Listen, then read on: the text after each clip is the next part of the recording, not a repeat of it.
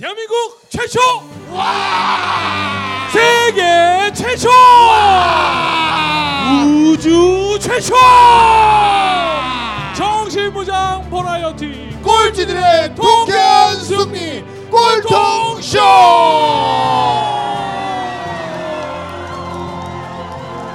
반갑습니다. 아, 반갑습니다. 반갑습니다. 어서오세요. 반갑습니다. 어서오세요. 어서오세요. 어서오세요.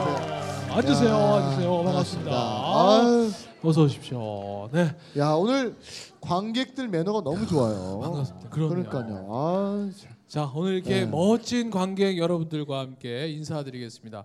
133회 꼴통쇼. 오늘도 열심히 이끌어가고 있는 대한민국에 딱 하나밖에 없는 소통 테이너 오종철입니다. 반갑습니다. 오종철, 오종철, 오종철. 아, 반갑습니다. 감사합니다. 제가 이제 뭐 여러분 뵙자마자 욕을 하고 그래서 여러분들 어떤 거리감 있거나 부담 갖는 분들 계시지만 사실 제 직업은 욕 테라피스트입니다. 맞아요. 네. 전 제 직업일 뿐이고 그걸 직업을 행동한 것 뿐이고. 저는 욕으로 많은 사람들을 치료하고 있고요. 세계 최초, 국내 최초 욕 테라피스트 종강래 이영석입니다. 이영석, 이영석, 이영석. 야, 고맙습니다. 아, 좋아요. 하여튼 점점 잘생겨지지 않아요? 요즘 뭐 하세요? 요즘 많이 하죠. 제가 볼 때는 나이를 먹을수록 사람이 더 마음의 모든 것을 비울 수 있으면 네. 얼굴에 나타나는 것 같아요. 근데 우리가 어때요? 나이 먹을수록 몸에 힘을 빼야 되는데 나이 먹을수록 그걸 못 빼. 그래서 나이 먹은 사람들 변하기가 진짜 어려워요. 젊은 친구들 변하기 쉬운데 그래서 저는 항상 제 나이 또래나 제 선배들한테 그런 얘기해요. 나이를 먹으면 몸에 근육이 빠지듯이 내 아집과 고집과 모든 게 빠져야 되는데 그게 안 네. 빠지거든요. 여러분도 조금씩 빼보면 되게 편해요. 네. 편안해 보이지 않아요? 맞아요. 아직과 고집과 모든 걸 빼면 뱃살도 빠져요. 뱃살도 빠져. 그거는 덤에 덤 같이 빠져. 그러니까 저 요즘 배 날씬하죠? 네. 네. 남자는 배 나오면 없어 보여, 그렇죠? 네. 배가 빠져야 돼. 네. 좋습니다. 아유. 자, 그리고 오늘 이렇게 아집과 고집과 모든 집을 다 버리시고 이 자리에 함께해 주신 우리 꼴통 챌린저 여러분 어서 오세요. 반갑습니다. 반갑습니다. 자, 저희 또 꼴통쇼를 항상 뒤에서 든든하게 밀어주시는 멋진 기업이 있습니다. 우리 주식회사 4시 33분. 세계 최대 이제 아시아 최대의 게임 회사죠. 네, 모바일 게임 퍼블리싱 업체죠. 우리 여러분들 주변에 많이 홍보 좀 부탁드리고요. 네. 저희가 이분들의 도움이 없었다면 저희가 3년 동안 맞습니다. 이렇게 할 수가 없었고 예. 여러분들 올 때 발걸음은 무료라는 생각으로 오지만 저희가 이걸 제작하기 위해서 사실은 저희는 단돈 10원도 받지 않지만 네. 이걸 유지해 나가기 위해서 엄청난 노력을 하거든요. 그렇죠. 근데 그 노력의 99%는 후원사들한테 있어요. 맞습니다. 특히 4시 33분에 4시 33분. 박수 한번 주세요. 네. 자, 그리고 여러분 길 가시다 보면 정말 향기로운 목욕 제품 같은 거 만나보실 좋죠. 수 있는 러쉬, 네. 러쉬에서 또 저희 네. 또 후원해주고 계시고요. 네. 자, 그리고 오늘 여기 여러분들 함께 하고 있는 장소가 바로 강남에 있습니다만 전 세계 뷰티 산업의 이제 메카입니다. 주노 헤어 또 주노 아카데미에서 함께하고 있습니다. 여러분 큰 박수 한번 주십시오. 감사합니다. 와우. 자, 이제 오늘 133회 자 오늘 꼴통 마스터를 여러분께 네. 소개해드리겠습니다. 아우 뭐 이분은 책 제목이 그냥 이분을 한마디로 표현할 수 있을 것 같습니다. 그러니까요. 저는 네. 뭐 우리 종철 씨가 어마어마하게 예. 자랑을 하셔서 예. 도대체 피아노 치는 변호사는 뭐냐 그래서 저는 뭐 이렇게 고객이 오면 피아노 치면서 상담하고 이런 건 줄 알았어요. 근데 그런 거 법률 상담을 네, 피아노 치면서 그러니까. 재판할 때도 피아노 치면서 그러니까. 판사님 이건 아니잖아요. 네. 그래서 그거 괜찮은데요. 그러니까요. 네, 자 아무튼 진짜 그럴 분인지 자 피아노 치는 변호사 박지영 마스터 여러분 큰 박수로 맞이해주십시오. 어서 오세요. 박지영, 박지영, 박지영, 박지영, 박지영, 박지영. 앉으세요. 반갑습니다. 안녕하세요. 안녕하세요. 반갑습니다. 야, 예. 야, 좋습니다. 아니 우리 변호사님 이쁘다는 소리 들으면 어떠세요? 네 너무 좋은데요. 네. 아 좋아요. 아 그냥 네. 1절만 하세요. 네. 1절만. 계속 그렇게 어떻게 끝까지 1시간 계속 그러시겠어요? 네. 그냥 저렇게 거짓말은 위법 아닙니까? 아 부적절하지만 위법까지는 아닙니다. 아, 부적절하다고 본인이 쓰시네요. 사실과 일치하지 않은 것 같아서 부적절하지만 아니에요, 아니에요. 사실이에요. 그런가요? 사람마다 보는 눈은 다르니까요. 그러니까요. 아, 네. 네. 그냥 이렇게 막 하면 되는 거죠. 아, 그걸 막 하세요, 괜찮아요. 한 시간 내내 그냥 막 할게요. 네, 저희 꼴통쇼는 참고로 말씀드리면 대본이 없어요. 대본이 다 상품 주고 뭐 이런 거예요. 그래서 저희 사전 미팅도 하지 않아요. 그리고 사실 서로가 잘 몰라요. 몰라요. 네. 그래서 오늘 어떻게 해야 될지 사실 저희도 좀 난감하긴 한데 하여튼 그러니까, 좀 쉽게 풀어가 볼게요. 네, 그리고 또 저희 섭외는 대부분 미리 사전에 준비하는 게 아니에요. 그냥 이렇게 밥 먹다가 또는 갑자기 생각나면 야 전화 한번 해봐 뭐하나. 그러니까. 그래서 이런 거 한다고 얘기도 안 해요. 그냥 토요일 날 혹시 뭐 하세요? 아 그냥 스케줄 없는 대로 일단 만나자 그래가지고 다 모셔오는 거예요. 왜냐하면 출연료가 없기 때문에 그렇죠.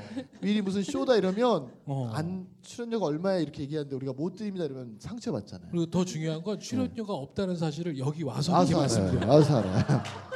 가진 않을 거 아니에요. 가진 않을 거 아니에요. 그지? 왔는데 어떻게 가요? 그러니까. 네. 아 너무 반갑습니다. 반갑습니다. 아, 자 우리 혹시 박지영 변호사님 보시려고 오신 분들 손 한번 들어주세요. 와, 어우 지금 장난 아니에요. 한 명 빼고 다 들었어요. 그러니까 좀 들어주면 안 되나? 이게 안 올라가나? 아끼면 똥 된다고 했죠. 그러니까. 아 드세요 좀. 저희 오늘 세 사람 보려고 오신 분 손 한번 들어주세요. 아 역시. 좋아 이거 그랬구나. 좋잖아. 역시. 아니 일단 우리 저 피아노 치는 변호사. 저는 피아노 치는 변호사에게 어떤 타이틀인지 좀 설명해 주세요. 네, 여기 계신 분들과 3박 4일 합숙을 한다면 이제 길게 얘기를 하겠지만 간단히 말씀을 드리면 제가 5살부터 피아노를 시작해서 한 15년간 피아노를 쳤고요. 피아노를 치면 다 간다고 하는 예원 서울예술고등학교에서 피아노를 전공을 했어요. 그래서 그러니까 피아노 영재였네요, 그죠? 뭐 그냥 5살부터 이제 막 예, 그냥 제가 좋아서 친 거였는데 선생님들마다 잘 친다고 하시니까 그냥 그 말에 좋아가지고 그 다음을 간 것이 예술 계통의 중학교 고등학교를 가게 되었고요. 가게 됐고. 근데 피아노를 잘 치니까 이제 서울대 음대 피아노과를 지원을 했는데 그 첫 해에 똑 떨어졌어요. 그래서 당연히 재수를 돌입을 했는데 재수하던 그 해 봄에 5월달에 제가 암이 걸렸죠. 그래서 그럼 그때 나이가 19살, 20살. 근데 암이 걸렸다는 사실은 어떻게 또 알게 되셨어요? 평소에 피아노를 치면 이렇게 온몸이 다 쑤셔요. 손가락도 아프고. 그래서 손가락을 이제 물리치료를 하러 다니는 정형외과가 늘 있었거든요. 그런데 그때 5월쯤에는 괜히 더 땀이 많이 나고 피곤하고 손가락도 어깨도 더 아파서 가던 정형외과를 그냥 가서 검사를 받았더니 큰 병원으로 가라고 하셨죠. 그래서 병원에 가서 검사를 다 해보니까 이제 임파선 암이라는 진단을 받았죠. 와. 그럼 이제 그런 이야기를 그 젊은 나이에 내가 딱 들으시고 들었을 때 피아노 연습 못해서 어떡하지가 제일 걱정이었고요. 그러니까 엄마 아빠한테 미안해서 어떡하지?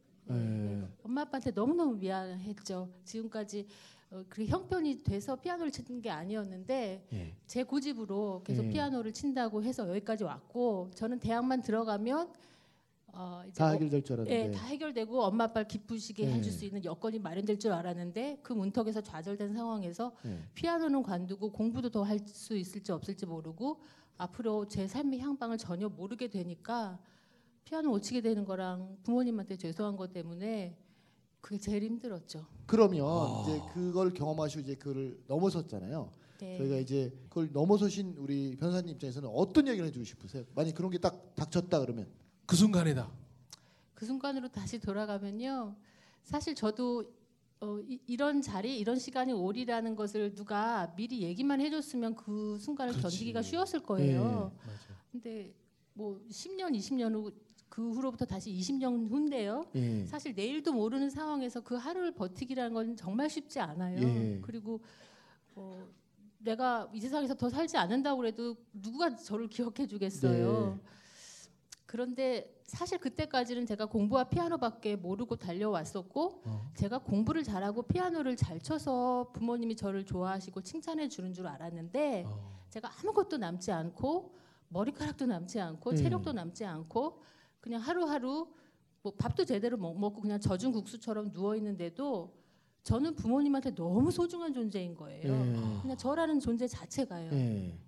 근데 그렇게 생각하고 좀 더 둘러봤더니 저를 사랑해 주시는 분들은 제가 뭘 해서나 않더라도. 뭐가 돼서 사랑하고 있는 게 아니더라고요. 저라서 사랑하고 있는 거더라고요. 그러니까 요즘 아이들인데 사실 내가 이렇게 소중한 존재고 부모한테 그런 존재라는 거를 사실은 잘 모르잖아요. 모르죠. 네, 알지 못하고 거부하고 사실 부모님이 잘 되라고 하는 말을 오해하고 곡해하고 들어서 부모님하고 뭐 서로 투명인간 그렇다고 살잖아요. 그런데 사실은 뭐 부모님의 표현에 좀 잘못도 있었을 것이고 교육 방향도 좀 다르실 수 있지만 사실 본심은 그렇지 않으실 거거든요. 그럼 어느 그런 친구한테 그런 아이들한테 학생들한테 무슨 이야기를 해주고 싶으세요? 사실 그 이 꼴통쇼의 그 뜻과 같은데요. 네. 자기 꼴 값이 있기 때문에 사실 저는 제가 그 나이에 뭐 그 이후에 어떻게 될 걸 전혀 생각 못했었거든요. 근데 내가 나를 포기하지만 않으면 지나가더라고요. 네. 지나가고 그 다음에 오는 시간들은 내가 그것을 겪었기 때문에 오는 보상이라서가 아니라 또 그 삶도 내가 아팠을 때만큼이나 더 아름다운 삶으로 지속할 수 있더라고요. 그게 누가 나한테 무슨 뭐 변호사의 지위를 주거나 그런 지위가 있고 없고와 사실 아무 상관이 없거든요. 그리고 저도 지금은 변호사라고 하고 살고 있지만 그냥 이것도 그냥 옷인 거잖아요. 옷은 뭐 계절이 지나면 바꿔 입고 헐게 되면 갈아입어야 되는 옷이지 이게 제 존재 자체도 아니거든요. 그러니까 지금 힘든 그 상황이 절대 영원하지 않거든요. 그리고 혹시 그 힘든 상황을 끝으로 내 삶이 혹시 끝나게 된다 하더라도 그 삶도 정말 가치 있는 삶이거든요. 가치 있는 삶이다. 그거는 뭐가 돼서가 아닌데 그 상황에 있는 친구들은 너무 힘들어서 그걸 실감하기 어렵겠죠. 그러면 우리 변호사님이 그 힘든 과정에서 이겨낼 수 있는 어떤 중심은 뭐였어요? 부모님의 사랑? 아니면 그걸 부모님의 사랑 그리고 부모님의 믿음인데요. 치료는 되게 고통스러우셨을 것 같아요. 치료는 엄청 고통스러웠고 이제 항암 치료를 보통 한 사이클 돈다고 하는데 저는 6사이클을 돌고 그 다음에 중단을 했어요. 그러니까 아예 중단했어요? 중단했어요. 당시에는 저 이제 정말 막 하는 건데요. 막 얘기하는 건데 당시에는 그 항암 치료가 그렇게 발달되어 있지 않아가지고요. 항암 치료제 자체가 제 몸의 체력을 너무 갉아먹어서 병이 나았다고 하시는 분들을 많이 만나기도 어렵고 19살인 사람이 나았다는 이야기도 듣기 어렵고 나았다는 분들도 나았다라고만 하시고 나은 다음에 뭘 하셨다는 얘기를 하질 않으세요. 그러면 제가 19살인 입장에서 저는 나아서만 되는 게 아니고 머리카락도 다시 나야 되고 건강 회복돼야 되고 손가락에 힘이 붙어서 피아노도 쳐야 되고 대입도 다시 쳐야 된단 말이죠. 그렇죠. 그거에 대한 아무런 롤 모델도 없는 거예요. 그런 상황에서 부모님은 그러면 전혀 아무도 가보지 않은 길이라면 우리 놓고 우리 몸의 자생력을 믿고 가자라고 결단하신 거죠. 그러면 그 부모님의 말씀에 대해서 우리 변호사님은 나는 그래 나 엄마나 아빠가 얘기하는 거 나 믿고 따라갈 거야 이랬어요? 아니면 그냥 나 다 어차피 뭐 치료된 사람이 없다는데 나도 죽을 수 있는 한 사람일 거야 이렇게 생각하셨어요? 그때 저는 예후가 좋다고 하면서 50%의 확률을 이야기했거든요. 근데 이제 확률이 정말 의미가 없잖아요. 그 응팔에서도 그런 대사가 나오는데 저희 언니가 하나뿐이 밖에 없는 저희 언니가 그런 말을 했어요. 의사 선생님 50%라고 얘기하니까 99%라도 소용이 없다. 우리 동생이 1%에 들어가면 안 되니까 100% 나아야 된다고 했거든요. 그래서 사실 제가 50%란 말이 무슨 30%든 20%든 저한테 와닿는 말은 아니었어요. 제가 살아야 사는 거고 제가 건강해져야 건강하는 거니까. 근데 사실 저는 모르겠어요. 그냥 너무 제 스스로가 꼴통이어서 그런지 이겨낼 거라고 언젠가는 이겨낼 거라는 그냥 근거 없는 자신감이 있었던 것 같아요. 그래서 치료를 중단하고 나오신 거예요? 얼마 만에? 치료 그러니까 6사이클 도는 한 6개월 이후에 그 이후에는 그냥 집으로 왔어요. 나 그냥 자연치유하겠다. 네네. 그때 이제 면역이 너무 약해지니까 대상포진이 예. 오고 그냥 바람만 불어도 감기가 걸리고 그런 상태가 굉장히 오래되더라고요. 그래서 그 해를 그냥 다 보내고 재수하다가 중단한 그 해를 다 보내고. 그럼 집에 와서는 어떤 뭐 그러니까. 치료나 음식을 뭐 바꿨다든지 뭐 이런 것도 있었을 거 아니에요? 네네. 그 어떻게 어떤 걸 좀 다르게 바꿨어요? 이렇게 자연식으로 많이 먹었는데요. 네. 제가 그 얘기를 또 강조해서 할 수 없는 이유가 그러면 지금 아프신 분들이 그렇죠. 아 그러면 다 자연식으로 가야 되나 하고 혼란이 아니 이거는 오실까봐. 사실은 아까 말씀처럼 대중을 위한 치료법이 아니라 우리 변호사님이 난 이렇게 네. 치료했다는 걸 얘기하는 거기 때문에 네. 크게 뭐 법적인 네. 이슈는 없을 것 같습니다.